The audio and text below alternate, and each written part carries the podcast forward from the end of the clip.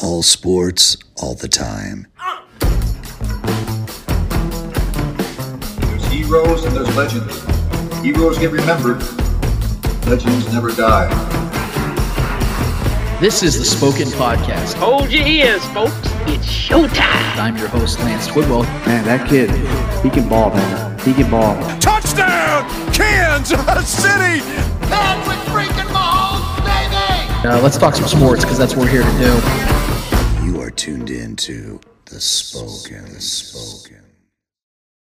This is the Spoken Podcast. I'm your host, Lance Twidwell, here with my guy, Eddie Ortiz. Yo, yo, yo. Trevor Twidwell here in the KC Beard Co. studios, ready to get off on this episode 10, man. This is a, a very exciting night for multiple reasons, but the biggest reason is, and we're going to get right into it, uh, on the Modern Man Supply Company guest seat, we have my guy, Arrowhead Pride's film and draft analyst, lead film and draft analyst, Kent Swanson, here with us. Let's give my guy a hand real quick. We got Kent Swanson in the, in the house tonight. Now, the reason why, and before I introduce him, I just want to say that uh, we greatly appreciate not only you being here tonight, man, but the hard work that you and Craig and Matt Lane and all you guys over at Arrowhead Pride have put in. Because I'm telling you, man, growing up as a Chiefs fan, we did not have this kind of content. And I know you can attest to this. But now having this kind of, and it's obviously the excitement of having Patty in, in town Yeah. and, and, and, you know, the emergence of something we've never seen before. Obviously, that takes shape but but content just having content periods for me to get through my off season is everything as a fan dude so i really want to thank you for uh, taking the time uh, you hooked us up with the draft guide dude i, I cannot thank you Oh, enough man, Thank you. Appreciate you. i've you. been studying that thing like crazy i mean it's there's a lot of there's a lot to it but i'm telling you man you guys did a great job you deserved uh, a lot of credit for that one It's man like the so scene from Pulp Fiction when they opened up the mystery box. The light just hits it. I was like, are we happy like, Are we happy? Are we happy? Yeah, I was happy. So yeah, that's that's that's, the, that's how I felt when I opened it. So- I, I so, yeah. appreciate that, guys. I really do. I mean, it was a lot of fun, and I mean, it was a lot of work. We spent a, a lot of hours. We've been Sure, doing man. this since like November-ish, Mhm. October-ish. Like that's really the whole process. So, I, you guys saying that, and the response has been Eh, ridiculous. I so, no thank you. lie. Like I, like was it two days ago when he sent us the draft? I knew nothing about the draft. Like, I'll he was like watch- Jon Snow, bro. Exactly. He knew Like nothing. I'll watch the draft. Like now you know everything. I'll watch the draft like the day of the draft, but I don't know who's getting drafted or whatnot. If I hear a name throughout like the off season, I'll maybe pay attention to that tiered to that just yeah, name. I love But I started reading that that guide. Is like holy shit, you know, like it. am I getting smarter or what? the answer is no. the answer is no. They got smarter, and they're just relaying the information to us dumb shits. Reading is So, so this is great. This is great. Thank you for joining us, dumb shits, Ken. I told you this. I said this is what's going to happen. So, obviously, with the with the the draft guide aside for a second, um, I've seen you guys kind of you know bounce back and forth as far as who you want the Chiefs to go into in particular, not just position but player. Yeah. Um, I'll, I'll go. I'll get out and say it. Um, after listening to you guys, uh, taking very seriously what you guys consider uh, to be the guy or the position that the Chiefs need to go after. Um, I've I've been a big fan of Clelin Ferrell. I really would like them to take the kid out of Clemson. I think he's got the intangibles and all the cliche stuff, but I definitely think he's the kind of guy that the Chiefs could very much use in this next coming year, not for just 2020, 2021, but 2019 in particular. I think he can be the guy that can come in here and, and make some impact. But you guys have made some serious cases for other guys at different positions, Sure. even that I have I've had to listen to, even wide receiver at times. So yeah. and I'm not I'm not that Yeah. guy. I'm not that guy. I'll clarify that. And I don't think any of us are. I- But go ahead. I'll be real with you. I don't know if we are necessarily. I think you know. I'll be real with you. Clelin Ferrell, that's my guy. All right. I'm I'm 100% with you on that. Just a spoiler. I don't even care. Spoiler alert. The last article I post for Arrowhead Pride before the draft start i- is a it's a video and, a, and an article talking about I think the Chiefs should trade up for Clelin Ferrell. There we go. That's the guy. I'm with it, man. If if if you were gonna give me one guy today that's realistic, I would say Clelin Ferrell. An impact player right away. Right, Yeah. and I, I think I think he's one of the ten best players in this class. He's you know I, one of the things that's kind of keeping him from you know are putting him in striking distance. Honestly, is the fact that he really didn't get to test much throughout the whole draft process. So the athletic testing and some of the pro day stuff, he really wasn't able to do as much of that. And there's like a lot of concerns I think about some of that like athletic ability. Little mystery to it. God, I Yeah. I'd take him. I would trade up for him. I would be aggressive. I'd give up a second round pick Yeah. to go get him at like that 18 range. I have no problems doing that. But yeah, you know, we we've talked about like wide receiver, and I think some of that is trying to give different perspectives and like the boards fall so differently, especially with the Chiefs down at 29, and we can't just say every time that we're going to trade up for Clelin Ferrell. I don't know if I'd love a wide receiver But those are those are some situations we've had to address in the I past. feel like know. if we're gonna trade up, it's not gonna be for an offense. No, I no. see that happening because there's so much that's probably gonna fall. That's what I was gonna ask you too. Like if there was any position in the draft that would fall, what I mean, what position predominantly do you think would be the class to kind of fall, like as far as position? Yeah, like, and I think that's Talent-wise. that's the weird part, and I think that's why, like, the Chiefs. I don't feel great about, and we've we've Yeah. all Oh, all yeah. of us here have like, kind of been up and down on it, how we feel about Yeah. what's going to be available to them in the draft.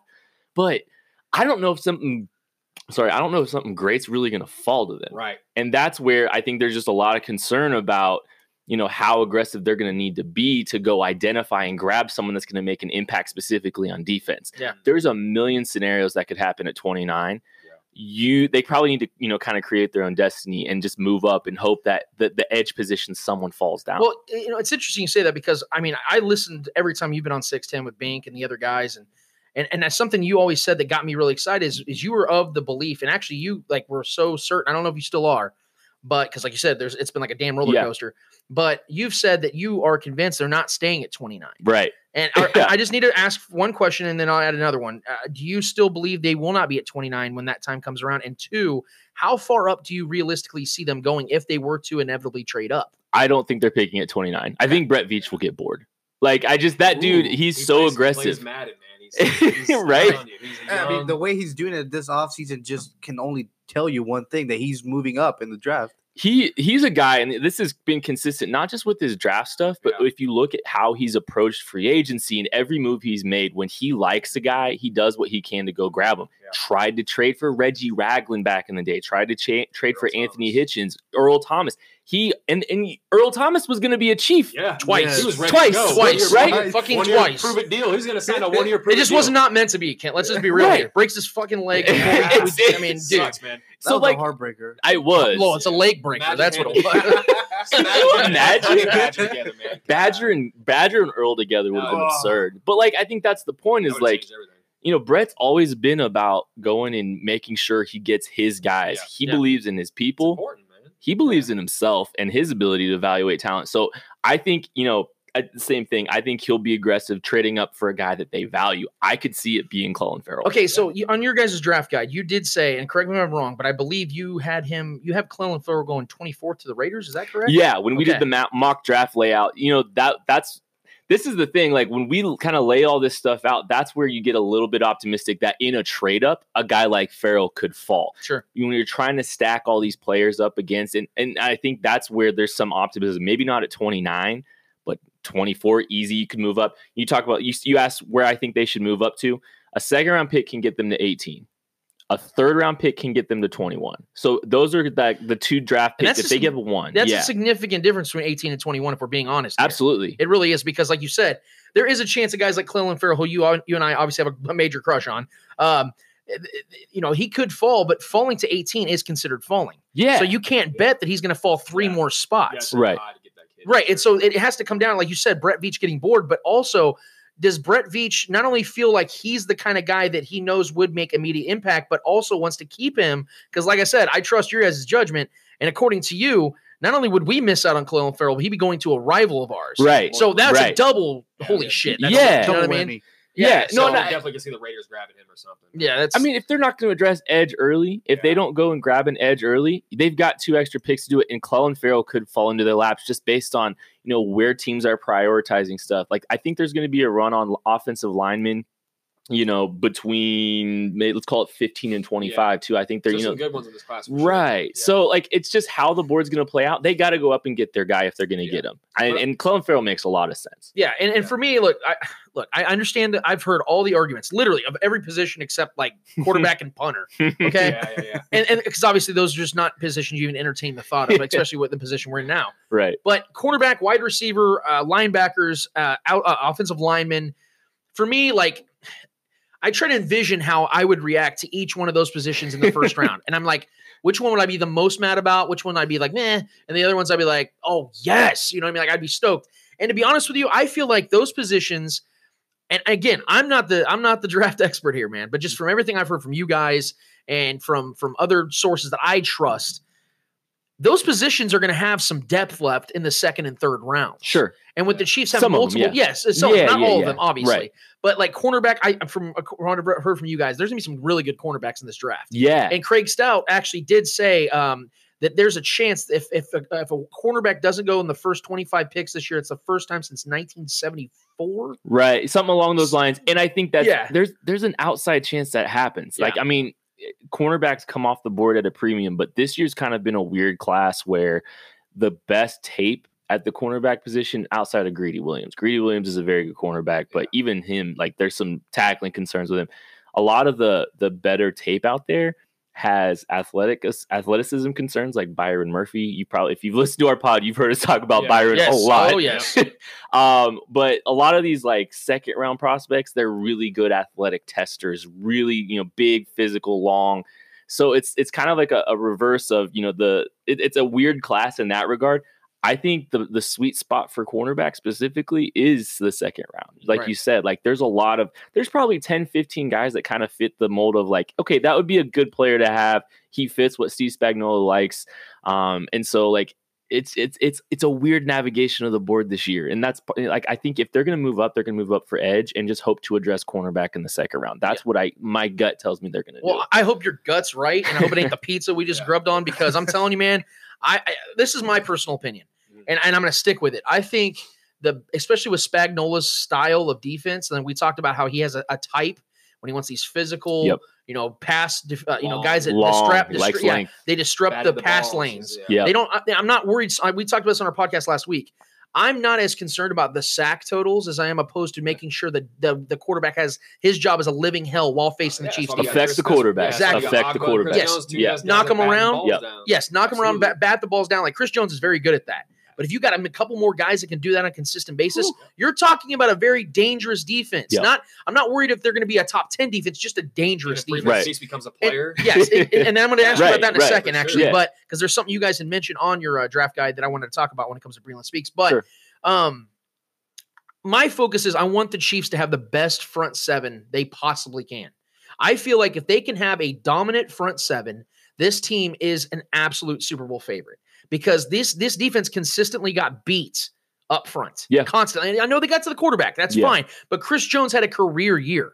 Eh, I, I would be of the belief that Chris Jones is probably not going to have another 16 sack season in his career because of the defensive change. Correct. So I agree. so we have to kind of forget about that and not worry about those totals. Right. So get a front seven that is going to dominate field of position and make that quarterback work. So I, I'm glad you agree with me that that's Mhm. the kind of focus you want to have on this defense because obviously going cornerback in the first round would be fine. Right. But I feel like there's bigger needs on this defense, even after they got Alex Okafor, even if they, after they got Emmanuel Ogbah.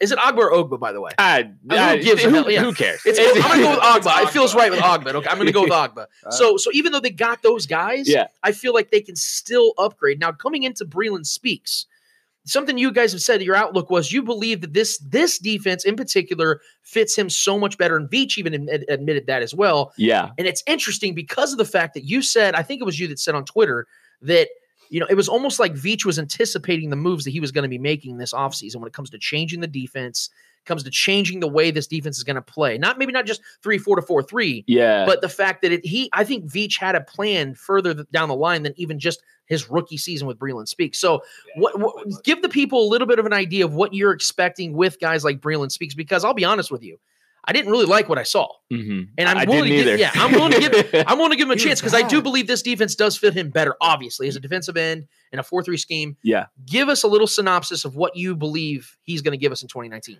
Yeah, so I Breland Speaks was like a I I hated the draft pick when it happened. I thought he was like a uh, day three defensive end, more maybe maybe even an interior defensive lineman when they took him. So I was confused why they were trying to make him play out of a two point stance and and rush the passer and drop. So he fits so much better in what Steve Spagnuolo is trying to accomplish. He ha- he has the length, Yep. he has the desirable length, the size.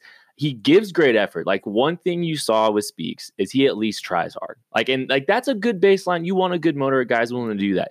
Spagnuolo likes these kind of guys that fit more the Breland Speaks mold. He's um so he's better positioned just schematically to to do the things that that Steve Spagnuolo wants to do. He has the length, he has the density.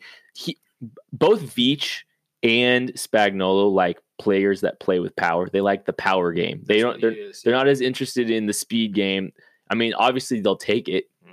but they value that density before anything else. Wear that offensive line out. Right. Yeah. And and power rushers, you know, affecting the quarterback, collapsing the pocket, using power to to kind of push and condense that space. That's what demand double teams too. Yeah. I mean, if you got three guys in there that can demand a double team, that there is You got three problems. You got there. problems, right? Exactly. Yeah. So like I, I from that perspective, Speaks is better positioned to get to play with his hand in the dirt, not have to play as a stand-up, worry about pass and rush or, or run responsibilities, you know, that kind of stuff.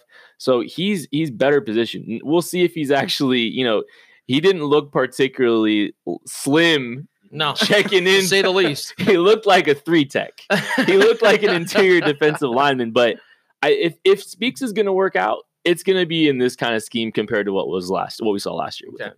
Now, obviously, I'm a big Clemson guy because, like I said, I, I really like to see Clelin Ferrell in the Chiefs uniform, and I think Clemson develops good NFL players, quite frankly. Um, and in particular, um, a guy that I have a lot of faith in that is a third round pick from last year's draft, Dorian O'Daniel. yes, my guy. Um, not just because he uses my beard products that I make, but no, I'll put that aside. Shout But that's, that's a, yeah, you know, I just mean, that a doesn't little- hurt though, little right? selfless I plug, mean, you know, Some selfish plug. here. Yeah, yeah, Come yeah. on.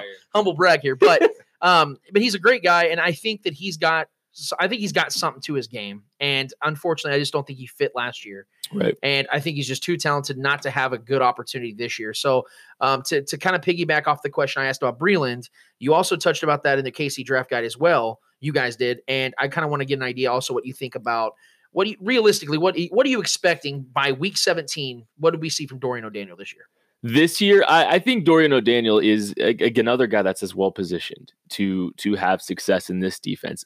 As a will linebacker, he's going to play as a will linebacker uh, in that four three defense, and he might wind up being your starter. I, you know, the Chiefs have been talking a lot about Reggie Ragland and Anthony Hitchens being your Mike and Will linebackers, and that just does not make sense because I don't think either of those guys have the coverage ability or athleticism to succeed. That seems like a very old school approach. I think it's just lip service. O'Daniel's perf- it fit perfectly as a will So linebacker. versatile. And he, yeah, he's got some coverage ability. Yeah. He's got great he so athleticism. well. He's got he's his three cone last year was one of the best in in the class. Yeah. So like, there's a lot to like about his skill set there. I think in I've heard some things that kind of indicate he might have been a little bit, s- bit a little bit slow to pick up everything That's- uh, that's last year, and you could probably tell at times. And I, I don't think they trusted him, you know, th- at, for a for a large portion of the season. Yeah. I think you know he's got a year in a in a in a in a defensive, or he's got a year in the league. Yeah. He's he's got a new defensive coordinator that's going to help him Another be better to study the positioned. Yeah. So Yeah. I think he's I think he's in a, in a better position than he's ever been. He's another guy he could thrive with this scheme, and hopefully you get more out of this class because those two guys making an impact. I like Derrick Nnadi for what he is. Yep.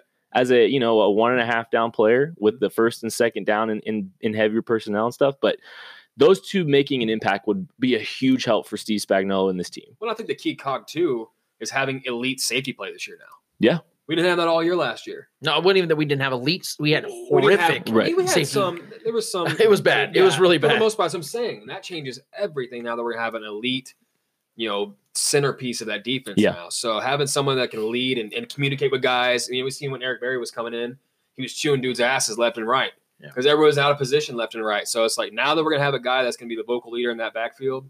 That's gonna help everybody else so much more. And Chris Jones have to worry about you know them screwing up behind him when he's doing his thing.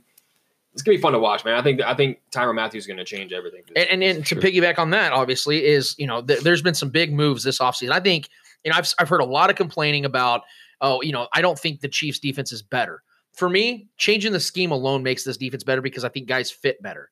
And and I, we, we've talked about this on our show several times. Binkley agreed with what we said uh, when he was on a couple weeks ago. I don't know I don't know exactly your thoughts on it. I I, I assume what you're going to say and what you think, but for me, the Chiefs got rid of big names, not big time players anymore. Sure. Dee Ford had one really good season, and I will give him credit for that. But let's be honest here: he knew he was fighting for a next his next contract. Now he did play ball literally and figuratively, where he said he would take the franchise tag, and he ultimately did until he got traded. But the point remains: this defense had to make significant changes, and Justin Houston, at 30 years old, with the injury problems he's had and the caps the cap hit he took up with Eric Berry not playing essentially for two seasons. Yeah. Uh, you know, with with Dee Ford lining up off sides that cost us essentially an AFC championship. Uh, and again, with him having one great season in five years, I don't see how this is any way a negative thing.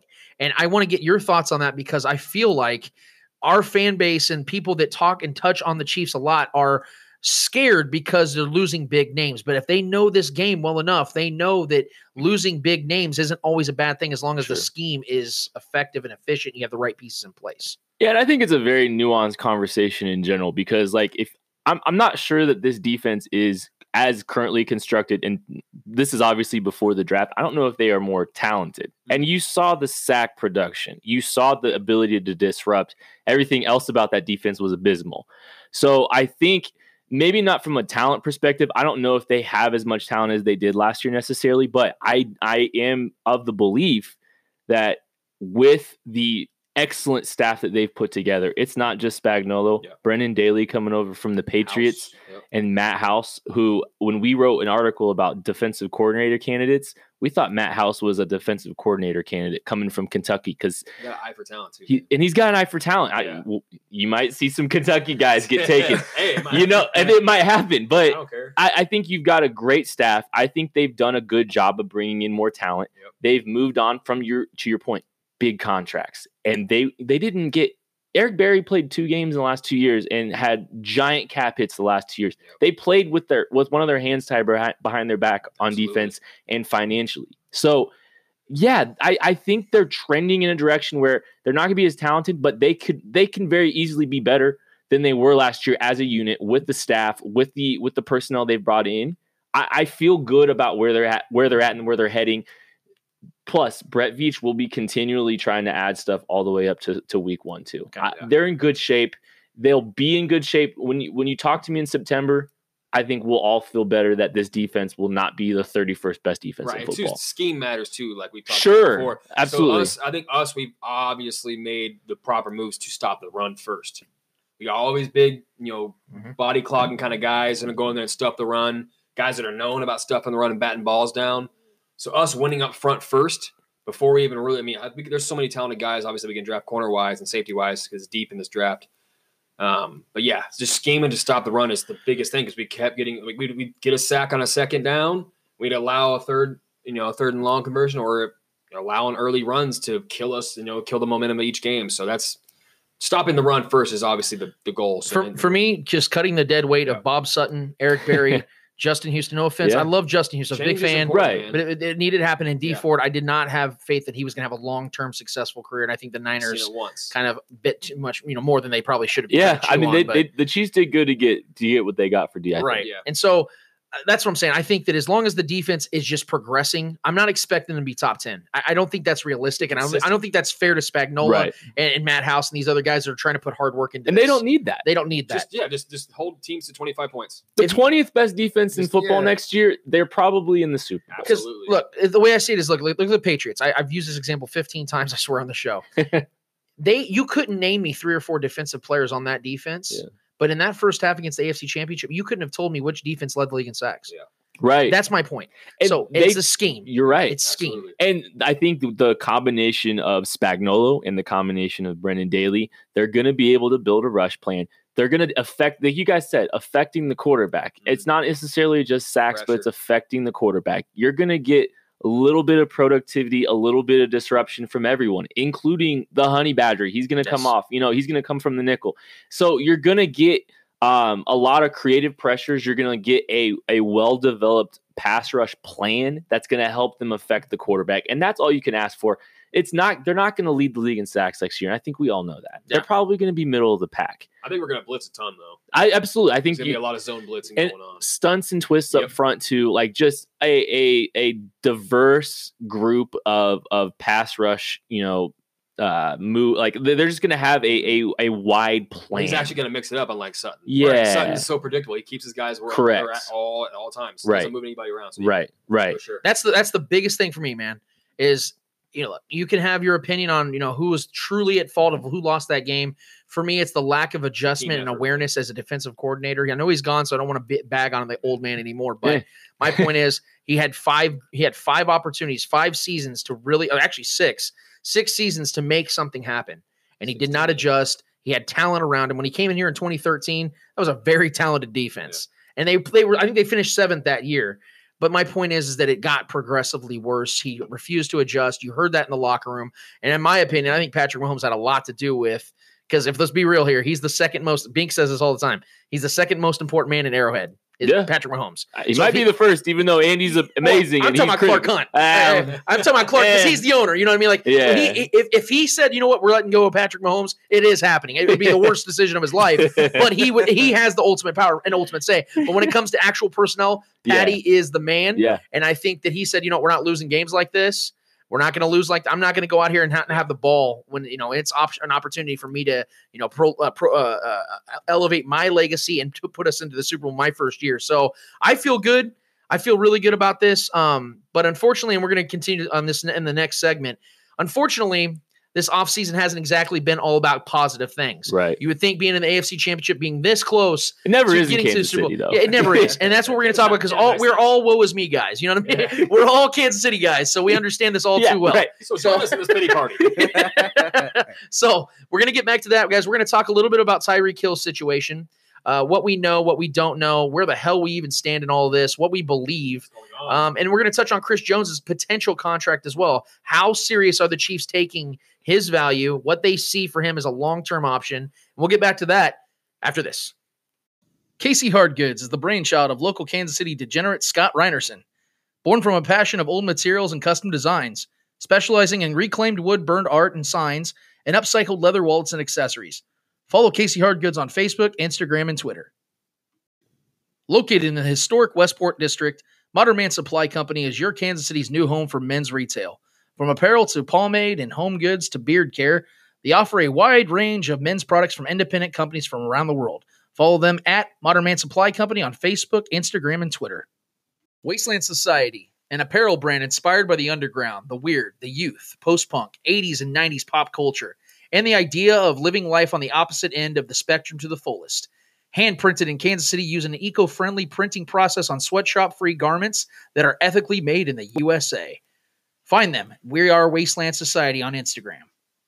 Back at it again on the Spoken Podcast for segment number two, episode 10 here in the KC Beard Co. studios. I'm here with my guys, Eddie Ortiz, Yo, yo, yo. Trevor Twidwell, What up? and our guest in the Modern Man Supply Company guest seat, ah. my dude from Arrowhead Pride, lead draft and film analyst, Kent Swanson.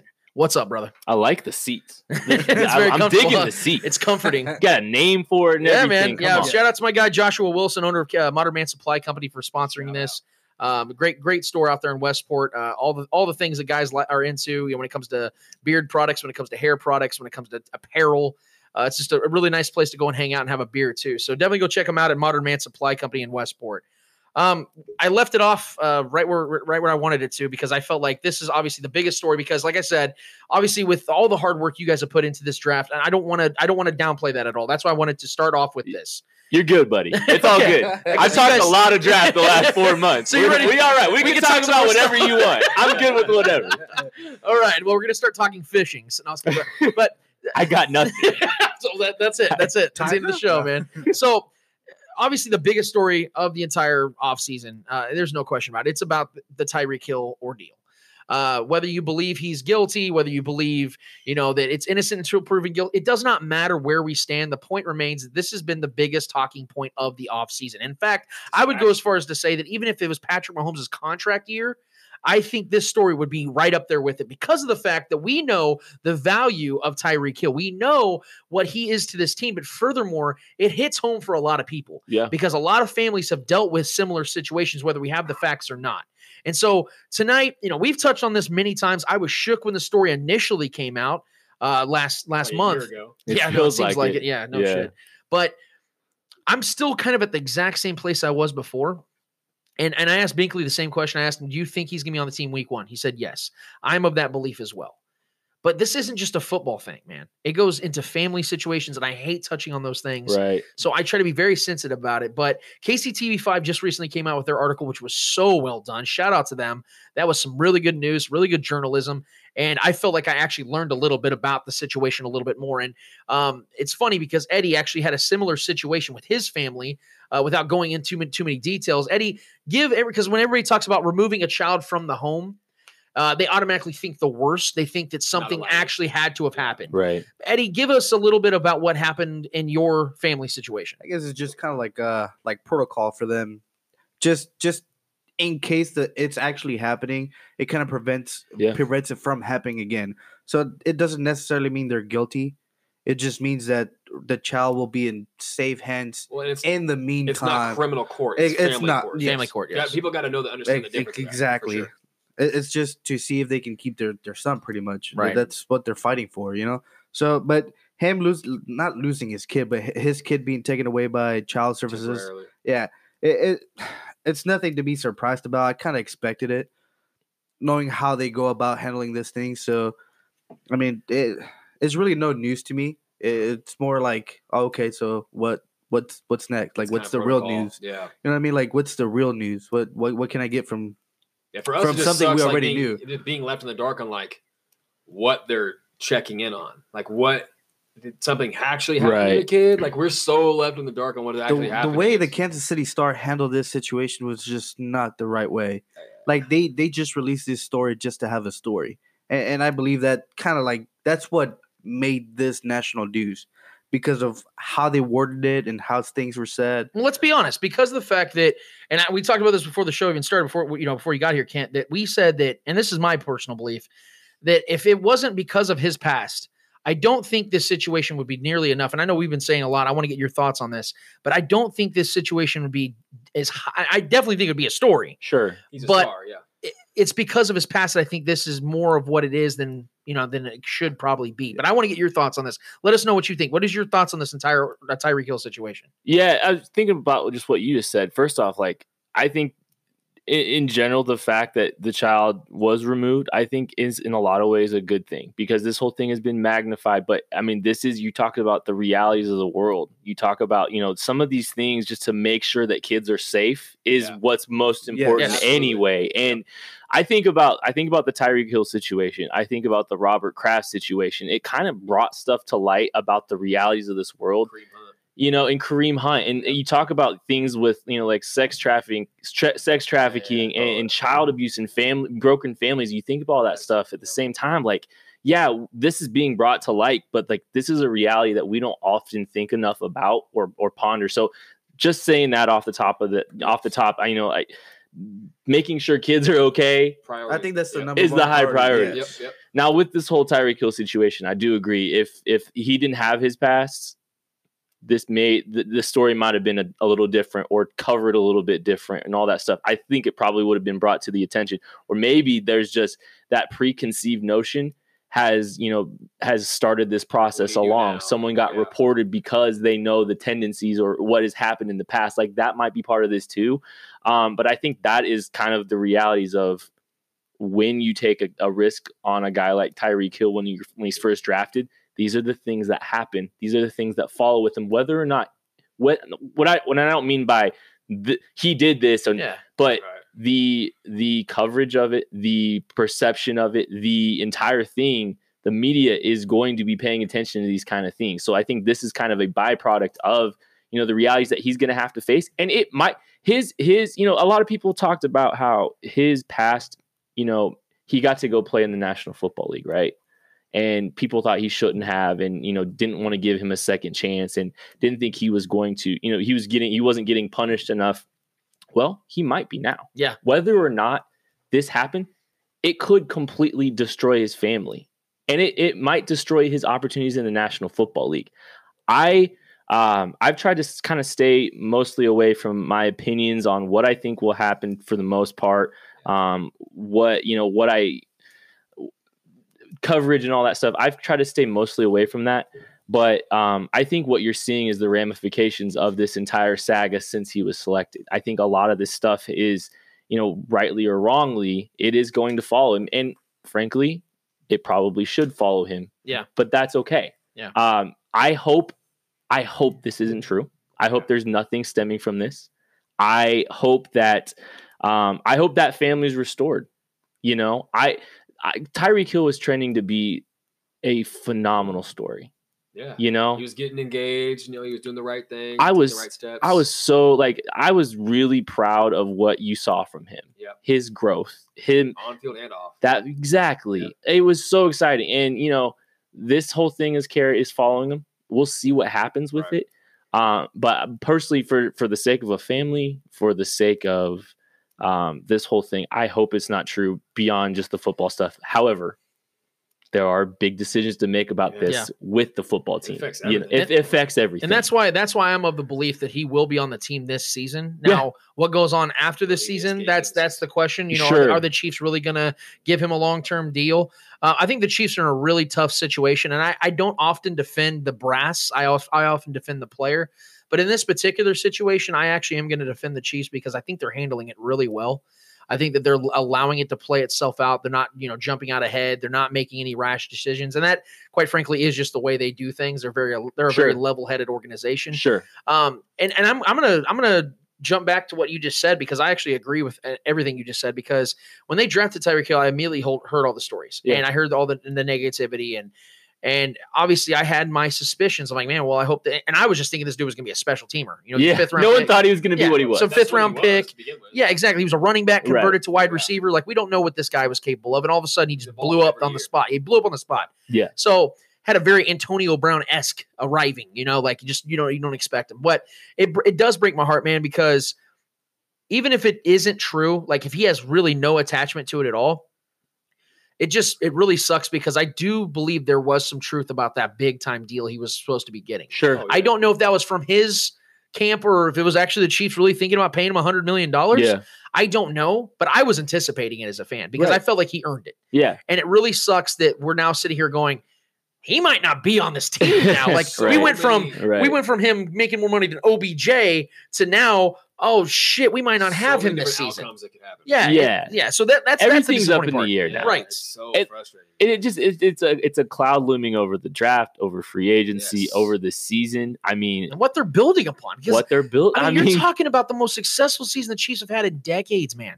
And it's so disappointing that instead of us sitting here right now going, hey, man, look, the schedule, I mean, the health of this guy, the development of this guy, like yeah, could be in the Super Bowl. Like, Patrick Lavon Mahomes. you know what I'm I saying? mean- your your boy, you know, friend of the show. No, I'm just kidding. But I mean, like that that I wish that was the topic of discussion here. Instead, I feel like we have to almost be like New York media style. Where we're talking about all the negative things, but we can't help it because this is such a I know humongous it's story. not going to happen, but I want to know. I wish we could get to the bottom of it Yes. before the draft. Right. I know Yeah. That's not a happen, reality. Yeah. But it just sucks because that changes our whole mindset going into the draft because we don't know Right. if we should take a stud wide receiver. right. Granted, there's a great wide receiver class Yeah. coming in next year. It's a So we- bonkers wide we- receiver class We next could, year. totally, we could totally just pass on this wide receiver class this year and be fine. We still got Sammy Watkins. We got some guys. We can maybe bring in another veteran, you know, a Dontrelle Inman or somebody along the lines of that. But ah, man, it just, it's frustrating. Well, I know we're not going to know anything. There is something though that doesn't have to loom over the offseason for us, and that is uh, about the best or maybe the most valuable defensive player on this team, and that is Chris Jones. Um, I'm going to get out ahead and just say it right now, Kent. I I think it's common sense. You have to pay this guy his money. Yeah. He's too far valuable. He's not even 25 yet. Yeah. He's ha- he's never missed a game in his career. I mean, he's been productive beyond productive. Setting He is a records. he is a fan favorite. I mean, it just goes across the board. This guy needs to get paid. I understand the risk. I understand the fact that that there you can make a million different excuses, but the point remains. This guy is a central focal point of what this defense will or won't be next season. Mhm. I mean, let's be real here. So I don't even think, and we talked about this last week because I was getting so angry and I was hearing people in media talking about, Yeah. well, maybe they shouldn't have, you know, they shouldn't pay him the 20 million a year that he's going to probably get. And I'm sitting here going, what legitimate reason is there that outweighs the actual common sense side of things? Yeah. You can talk yourself out of anything. Let's be real here. yeah. I can talk myself out of having a, having a good beer after a long day. Is that what I want to do? Nope. Because it's common sense. I want that beer. So my point is with Chris Jones. I, I don't know. I really don't know your thoughts on him. Yeah. But my my thought is, if if this defense is actually going to be better next season, it's only common sense that you show him the loyalty that he deserves because he's given it back, man. Right. He's shown this franchise he wants to be in Kansas City, and he's been so productive. Well, we've already cleaned house too. We can't afford to give up. We've already given up all of our other big names. we can't afford to completely. You know what I'm saying? Another guy. Yeah. Make any sense. Like you said, you don't even know what the talent level is going to be this Yeah, year. we can't afford that. What what are we talking about when it comes to not locking up the guy you know is what he's he capable wants of? to be here too. So, what's your thoughts on this, man? I mean, there's a lot of I have a lot of thoughts running through my head. Actually, I mean, I, first off, imagine if Chris Jones got hurt this year. What does this defense look like? Yeah. it's terrifying. Imagine how bad we'd be last year. Dude, I just peed a little. I, Imagine how bad we'd be last year if we didn't have him. I mean, How- yeah, no, for sure. Games with a sack. I mean, Th- that dude, I mean, that guy is the focal point of this defense. You have block. you found dudes on the edge like Okafor and Ogbah and and you you know you're trying to you're trying to cobble together some pass rush productivity. You're hoping Breeland Speaks takes the next step, but you have one dude that's mm-hmm. done it. You have one dude that has played at a high level that's effective. They need this dude to make this thing work. And if they lost Chris Jones, yeah. it would be terrifying. Like I was looking at kind of like the sack totals for the Chiefs. Like last year, this year they have guys that everybody that's on their roster right now from other teams from the Chiefs, they got like about 35 sacks in the building, but 15 and a half of them were Chris Jones. right, So right. you're Oh, you're our Aaron Donald, man. It I makes mean, no sense. yeah. You don't so let guys like that walk. you man. you're you're stuck in a weird spot, right? Because like, and this goes. I mean, Tyreek Hill. This whole thing looms over this situation too. absolutely. they were going to pay Tyreek Hill. Yeah. I think they were going to see how Chris Jones did if they could if he could do it another year. If he responded well to Brendan Daly, a compl- like Brendan Daly is he's a dude and Mhm. he's going to get after you. He you got to make sure that that dynamic's That's a good going to point. work That's a good okay point, Yeah. because this is it's going to be a culture shock for the defensive line. Yeah. I think because. Br- Coach Reid, Andy Yeah. Reid's son's not going to be leading the room anymore Christ, no. it's going to be a dude that came from New England that knows how to do it, Yeah. that has been a part of a, of an organization that has high standards for everyone in the building. It's you just you can it's going to Yeah. be a culture shock, I think. So you Yeah. got to see how that dynamic works. I think they wanted to pay Ty this year. I think they wanted to let Chris Jones prove it another year, see if that dynamic works, and then and then pay him next And I was all for that too, man. That's it's But now frustrating. I- but I get what but it's a like Yeah. do you Now go and do the do you do the Chris Jones deal this year? Do you just let this whole situation play out? I mean, there's a lot of dynamics here and a lot of decisions. These little decisions. I mean, if if Chris Jones and Brendan Daly aren't aren't a match made in heaven, what happens? Yeah, and see, this is what I, this is why I think it's common sense you pay him now, because of the fact, like I said, his age. You pay him right now, you get him on a five year deal. He won't even be thirty by the time that contract's up. Yeah. Second of all, he's never missed a game. Like I said, if he had if he had durability issues, I wouldn't be on board. Well, he said too, if, if him and No, I- Daly don't yeah. don't mesh. Totally agree with that. My point That is, I be a would choose the issue for player over a coach any day. I'm just in my personal, Yeah. you know what I mean. Like Yeah. that's my personal opinion I- on I'm that matter. on that. The chemistry thing is very big. I Yeah. agree, and I think they can make that work. But I don't know if I don't know if Andy Reid would. I don't know if a coaching staff would because they want to try to create. You know, they they Yeah, they create this culture. Sure. They're trying to build a culture, Yeah. and they're trying to they're starting that culture Yeah, from scratch on defense. Yeah. Do you want a hung? You want a hungry Chris Jones, and Yeah. that's these are. But these are these are why these dudes are paid a lot of money to make these decisions because Oh. these are. I mean, on their on on their face, like yeah, pay Chris Jones, take care of him, mm-hmm. but.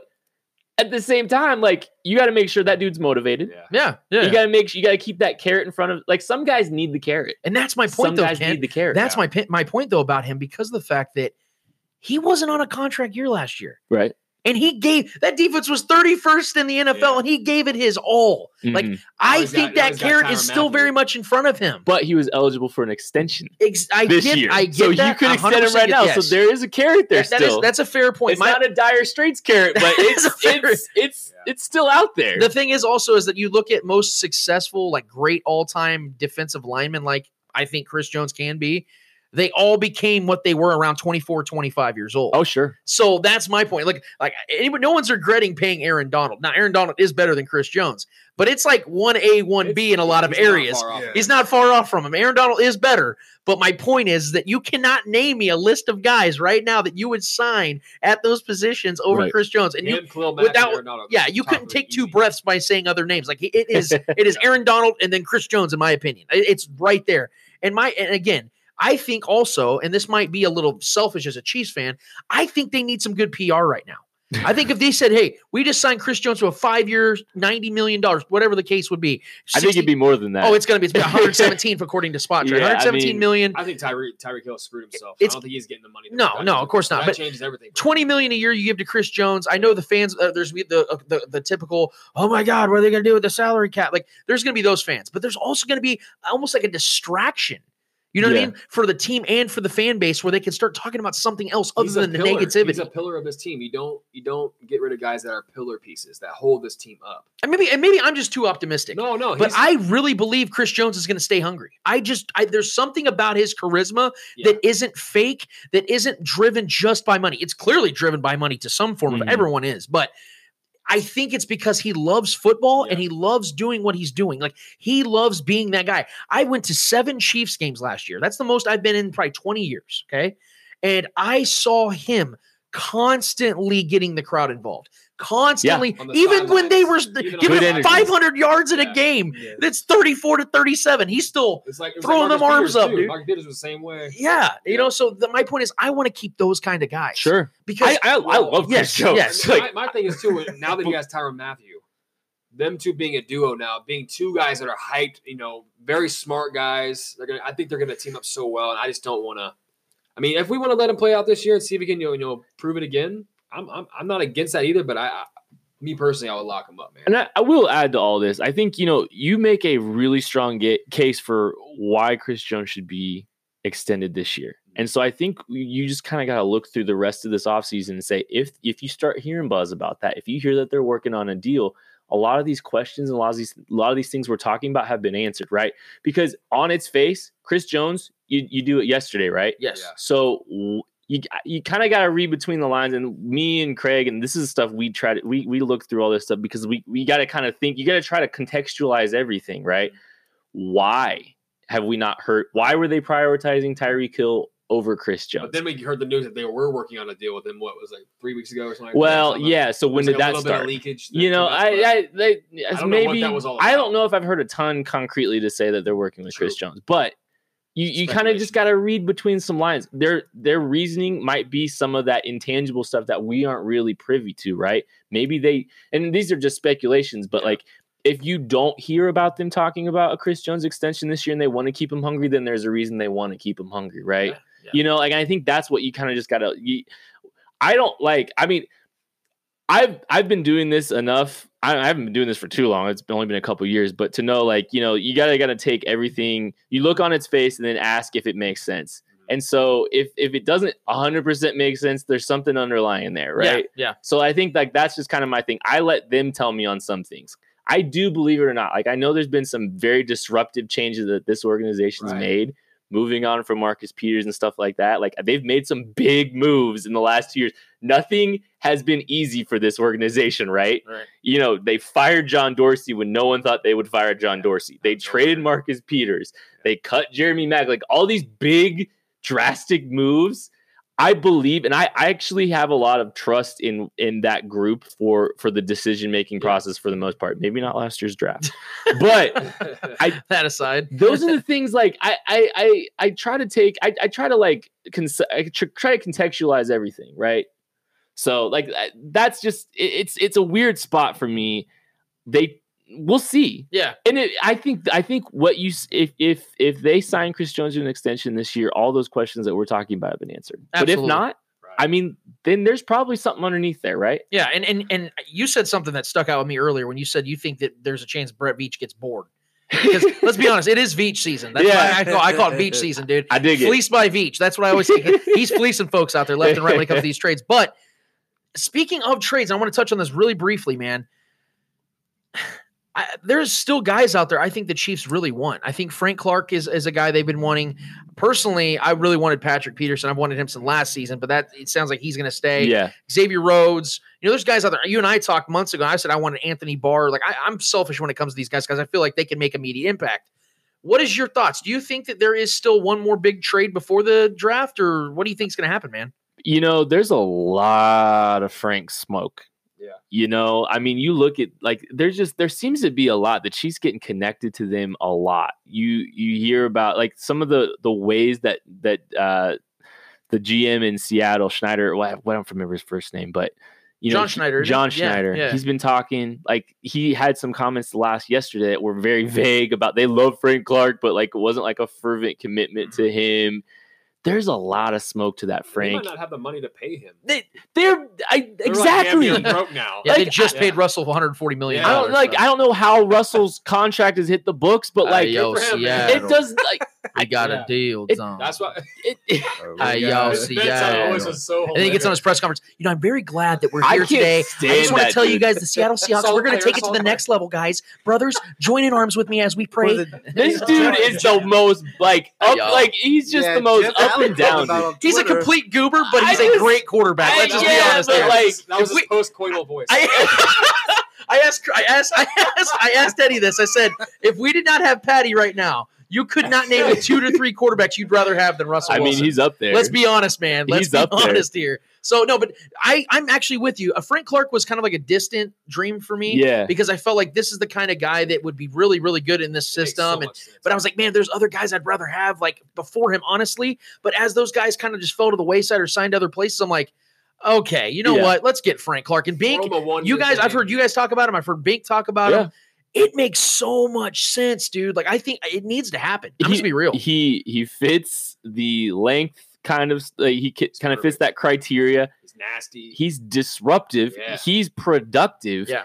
He though, again, Another. Yep. He comes with baggage. yeah, he does. Off field It's stuff. It's just yeah. like it, and like it, nothing is easy Well, for it this hasn't team. since his Yeah. college. It was in his college days. It was in college. It- Early. It was in Michigan. yeah. So probably kind of a similar timeline to Tyreek Hill with his age and stuff like that. And there was an incident with two kids there and a lady. And I mean, I don't know. From all indications, he's turned his life around and Yeah. like he's made the most of his his opportunity. right, right. Um, but you know, like I think even that kind of adds some elements there. From a football standpoint, though, this dude, Too I, much sense. too much sense. Yeah. And you, you're paying if you have to pay him now. The now the Chris Jones Yeah. conversation Well, it would make Yeah. sense changes a little bit Jones too. Right, right. Maybe that's Right? maybe that's what they're waiting on is to see if they can There's go and land so a big much the shark, air, and then they didn't want to give Chris Jones And a it all year. hinges on Tyreek right now. I guarantee you, it all hinges on Tyreek right now. Well, I, I I'm gonna be honest with you to, to go back to that just for a second. yeah, I I, I don't fine. I don't think I'm Ty, I don't think Tyreek's ever going to get a big deal in Kansas City. I I don't, don't- think I it's don't gonna either. happen. I don't I don't believe that either. I think he I, I- think this is his last year in Kansas City. And which that really it, sucks to say. but it does yeah. suck for him. But like I think the Chiefs are in one of the most unique situations, even more Kansas City than than than the past. Like this is a very Kansas City offseason where just like nothing nothing is really set in stone. There's Yeah. there's there's things all over the place on offense, on defense that they're just everything is up in the air.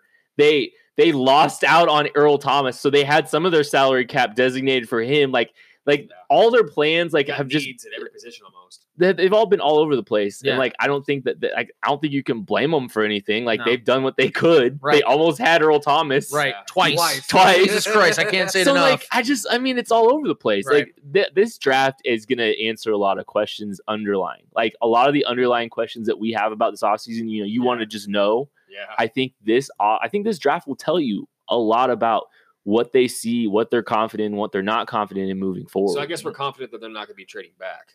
I I, I'm, you just you just know they're not trading at or, uh, I, like I'm not- I'm not sure. Okay, let's just say this: Yeah. all the edges are off the board. All the defensive ends are off the board. That's what I'm saying. If we lose all the guys off the board that I- we have, you I- know, I- first round talent. I don't think they're. I don't think they're trading up for a corner. So if No, it- yeah, I think they just they might just safety. they might just move back and get another pick. You could you could if you trade back Get three six second spots. rounders. You trade back if you Two trade second back to if you trade back to thirty five. Yeah. Six spots. Yeah. You get that pick and then you'll get another top 100 selection like Yeah. uh like pick 104 roughly. I've done the math because I'm a nerd. Yeah. But uh What? you are. Yeah, You know? no, you couldn't tell, right? You couldn't tell, right? Like we're just obsessed with, you know, we watch 400 prospects so we can draft six. You know, so like we're Hey, the world needs wor- nerds, bro. Yeah, the they world need work, needs nerds. and we're yeah, we're out there, we're doing it. So uh, Real quick though, Kent. Real quick. When is the if they do take an offensive player in this draft? How what what round would it be? they're going to take an offensive player in the first two rounds. Okay. I don't know which, I don't know where, but they're going to help Patty somewhere. Okay. I don't know, We like another tight end, that's for sure.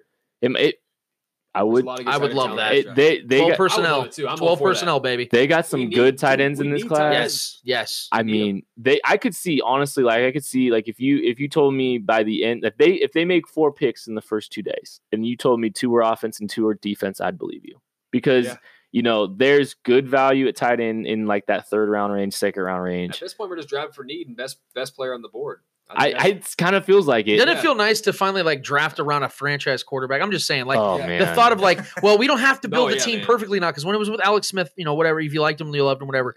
The point is, is that you always had to say, well, the team has to be perfect around for you to win. Now it's like, we'd have to go all dude, just give. Patty a couple, you know, this and that, you know, make his defense like top 20 and they'll win the Super Bowl. You know, like that feels good It to does. say, man. And you get we're not used him. to this, so- and we're not used to We're this not used to either. it. Like, Like, we're I'm not- not used to this whole experience. It's like great. knowing you've got the quarterback position solved for the next 15 Yes, years. Like it's ridiculous. I love it, man. So we're gonna we're gonna come back for one more segment. Um, I, I want I'm kind of putting Ken on the spot on this one because we do this every week. It's called Hold This L. Um, I don't know if Kent's got anybody, but if not, we'll we'll talk during the break and maybe he can conjure one up. But that is our favorite segment of the week. Uh, we get a you know hand an L out to somebody in the world of sports that we think is most deserving. So when we get back to when we get back from our break, we're gonna hand out some L's. We'll get that back to that after this. Casey Hemp Company, your most trusted CBD provider in Kansas City, shipping nationwide. Ancient plant for a new age health. Follow them on Facebook and Instagram at Casey Hemp Co. Midcoast Modern is a Kansas City focus on modern handmade and small brands. A resource for design centric home goods, apparel, jewelry, artwork, and limited edition gifts.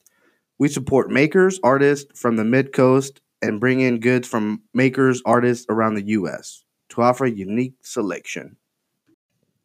Commandeer is Kansas City's alternative apparel brand. They make unique Kansas City themed clothing and accessories with a countercultural appeal. Find them online at commandeerbrand.com or follow them at Commandeer Brand on Instagram or Facebook.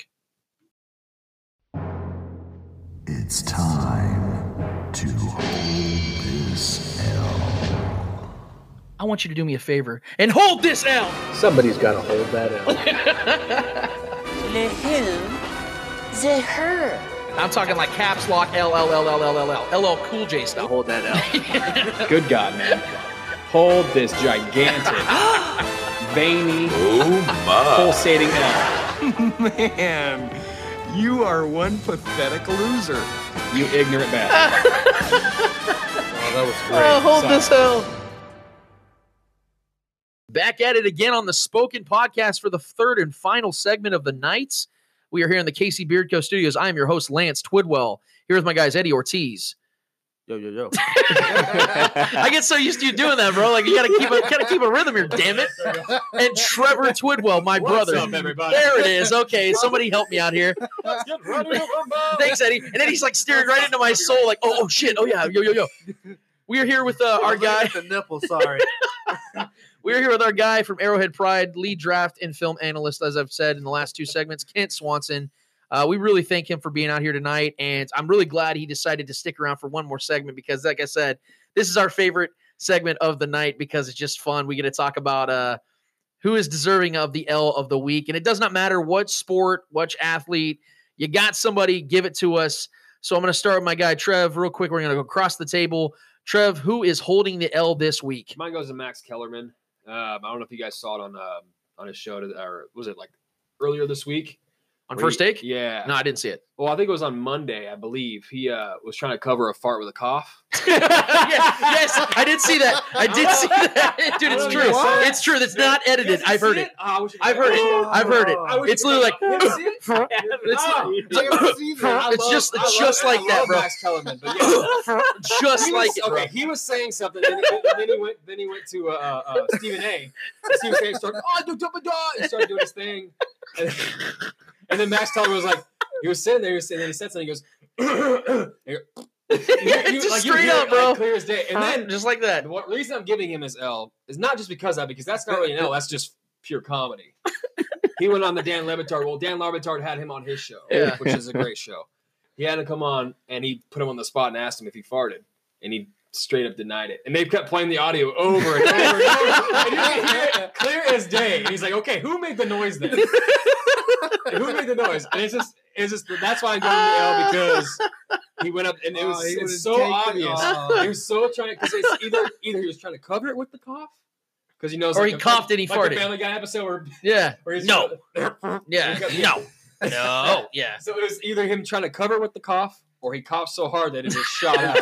Either way, either way, he had to check his shorts after Yeah, the so segment was way, over. Yeah, yeah, well, it was, yeah. It was it was hilarious, man. And it, it's all over YouTube. Everyone's talking about it. So I gotta watch this. Yeah, for well- me, I'm surprised you guys didn't know about it. that. Was an easy one for me. It was like a layup for me for, with that one. So yeah. So uh, Max Kellerman.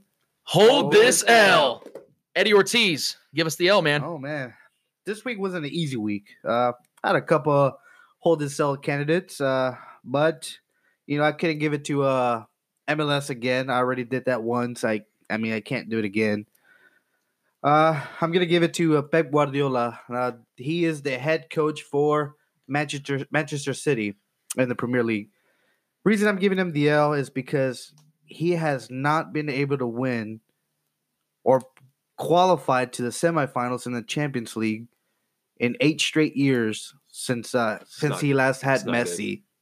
So it, it only proves that without the best players, he can't he just can't make it make it happen. Get Uh. He is a great coach, and I mean he has Champions Leagues, La Liga trophies, he has uh Bundesliga trophies, he has Premier League trophies, but he just can't win without Messi, man. Mm. There's just something about Messi that he just can't make it happen. Yeah, he's, so he's pretty good. Yeah, Yeah. he'll make So- anybody look good.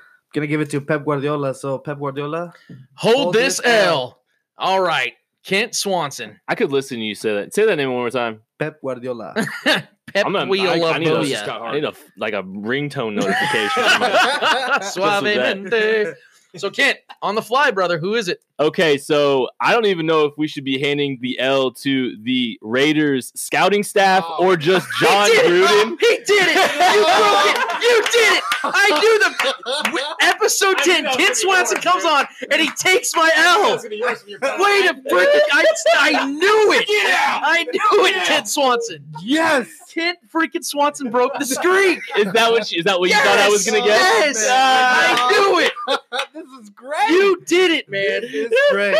So That's go actually- ahead, go ahead and give it. Give us what you got, and we're just gonna say it so together, man. Go. Okay, so Jon Gruden and Mike Mayock basically fired their entire scouting staff. So I don't know if the scouting staff should be catching the L or Jon Right. Gruden and Mike Mayock should be for embarrassing above. themselves in front of the National Football League.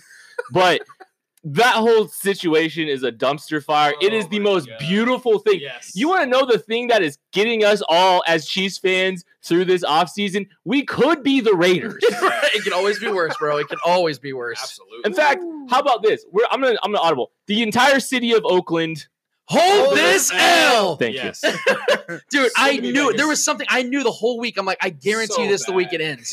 And my So guy, bad, my guy, Ken Swanson comes in here and just wrecks And shit. Think about Mayock, That's too. great. What a start. Yes. Oh, Him man. being the, the draft guy, the Mr. Wise guy, and all that. Oh Ah. my god, what a start for them. The whole thing's a dumpster It's pure fire. It's beautiful. It's like a slapstick comedy. Uh. I'm just, I, I'm over here just puzzled that that actually just happened. Like, I knew it. I, it literally felt like I saw the future. I'm like Bran Stark.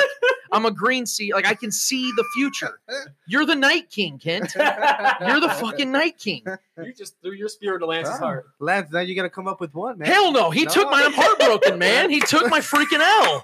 So you always have The only too. guy in here that has a name that starts with L got his L taken away. That's some bullshit, man. Awesome. Some bullshit.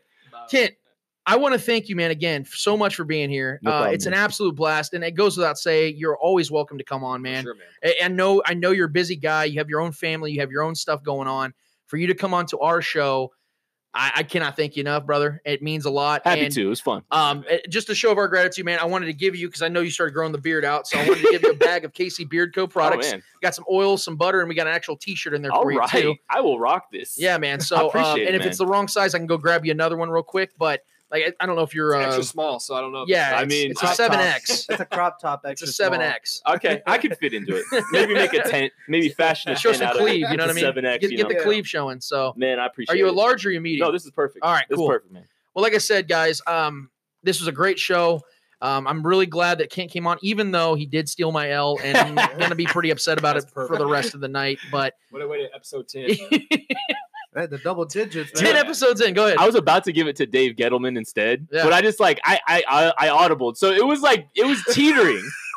it was teetering. I was gonna go another draft direction. I was like, Oh, you know he's- what? He's making it better. I got, like I got, this. to I got to dunk on Gruden here. That'll be two for Gettleman because I gave Gettleman one what? I mean- episode five. Did you really? Yeah, he I did. think he the did. dude is a So you- walking L. yeah, he is a walking L. Let's be honest here. Absolutely. So- There's two L's But in when you, Gettleman. when you get an opportunity, when you get an opportunity to dunk on Jon Gruden, like you said, You you, have to to. do You it. Take advantage of that, goddamn God damn it, I tell you what, this guy, this fucking quarterback, Patrick All Mahomes, my scales are fucking he's gonna be putting man. it in my butt for the next 12 years. God damn it. I'm sorry. I, Alright, what I'm just I'm still mad. Okay, I'm just give me a break here. that was a pretty good impression, though. Like Yeah. you, you guys damn definitely stand in front of the mirror. You guys go to like a workshop on Tuesdays to work through that. Why do you don't need you? you don't need Frank Caliendo when you got the Twidwells, bro? You I know what I'm saying? Oh, Shit. So this was a blast, dude. Seriously, whenever you want to come back on, if you got time, it would mean so much to us. Uh, but in the meantime, guys, please go give them give them your information, how they can find you on Twitter, uh, where they can find the KC Draft Guide. Give Yeah. give them everything real quick, man. Yeah, find me on Twitter at Kent underscore Swanson. Uh, you can read all of our stuff at Arrowhead Pride. I, I work with a phenomenal team. Like all this stuff, the, the the draft guide, none of this is possible without our squad, and I'm so proud to be a part of that group. Uh, you can go to gum.co slash KC draft to purchase the guide. Um, and I'll tell you what, we'll uh, let's do this. I'm I'm calling an audible. Uh, promo code Twidwell. We will give you the guide for six ninety nine. So Oh, we'll just we'll just awesome, take a dude. discount. If you guys use that promo code, you can get it for six ninety nine. And just for good measure, because I know everyone spells our name wrong, it is T W I There's a D W. There's a W in there. T W I D W E L L. It's a Couple not L's in there, huh? Yeah, it's not. It's Uh-huh. not. It's not. Yeah, exactly. And you stole one of them. So I got you. I got a few left. I got a few left, but Did you still took. Twidwell? Tw- see, better. Not Rod Tidwell from Jerry Maguire. It's Twidwell. So promo code Twidwell. So Kent, again, dude, I cannot thank you enough. Uh, guys, go check out their work. Go follow Ken on Twitter. He's a great follow, great guy, and uh, we're really lucky to have him here in Kansas City covering our team that we all love the most. So, in that, Oh, yeah. uh, we like I said, we out here in the Kansas City Beard or KC Beardco Studios for Eddie Ortiz, for Trevor Twidwell, for Arrowhead Pride's Kent Swanson. I am Lance Twidwell, and I want to thank you so much for listening to our show. But until next week, we're out of this bitch. See you guys. See ya. We're gonna get out of this bitch. Thank you so much for listening, guys. See ya. You are tuned into the spoken. I might actually stick. I might actually stick around for a little bit.